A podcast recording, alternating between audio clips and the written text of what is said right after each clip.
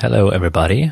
My name is Henrik, and you are listening to my microcast. And today I am really excited about work because my main focus during the workday today is going to be mixing a trailer for the first Wednesday in July uh, documentary. Uh, and I'm going to mix it in Ambisonics so it can be presented in like the Oculus Go or some sort of smartphone in a Google Cardboard or something. So that's going to be very, very fun. And I'm hoping to learn a lot, and I'm hoping that the result is something that I can share online with uh, those of you who are listening to this, and also with everyone else in the whole world, because I think this will be awesome.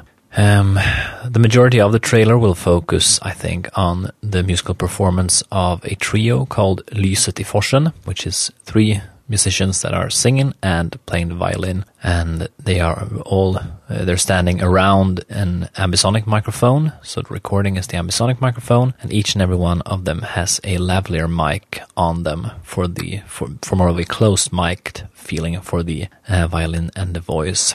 I'm also going to do a lot of processing, I think, on the ambisonic mic to try to, apart from just getting ambisonic.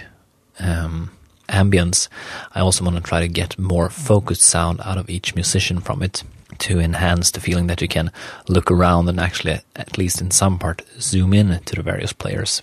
Uh, I will definitely record more uh, more microcasts at a later uh, time where I talk more about the material, more about my, my process for working with it.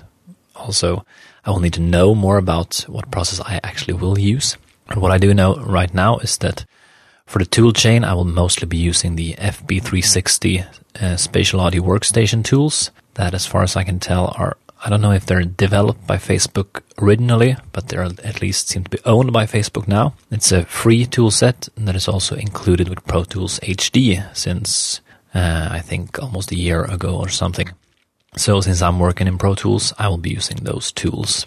And then I'll probably use things like, well, equalizers, compressors, reverbs of the regular stereo or mono, stereo or mono variety.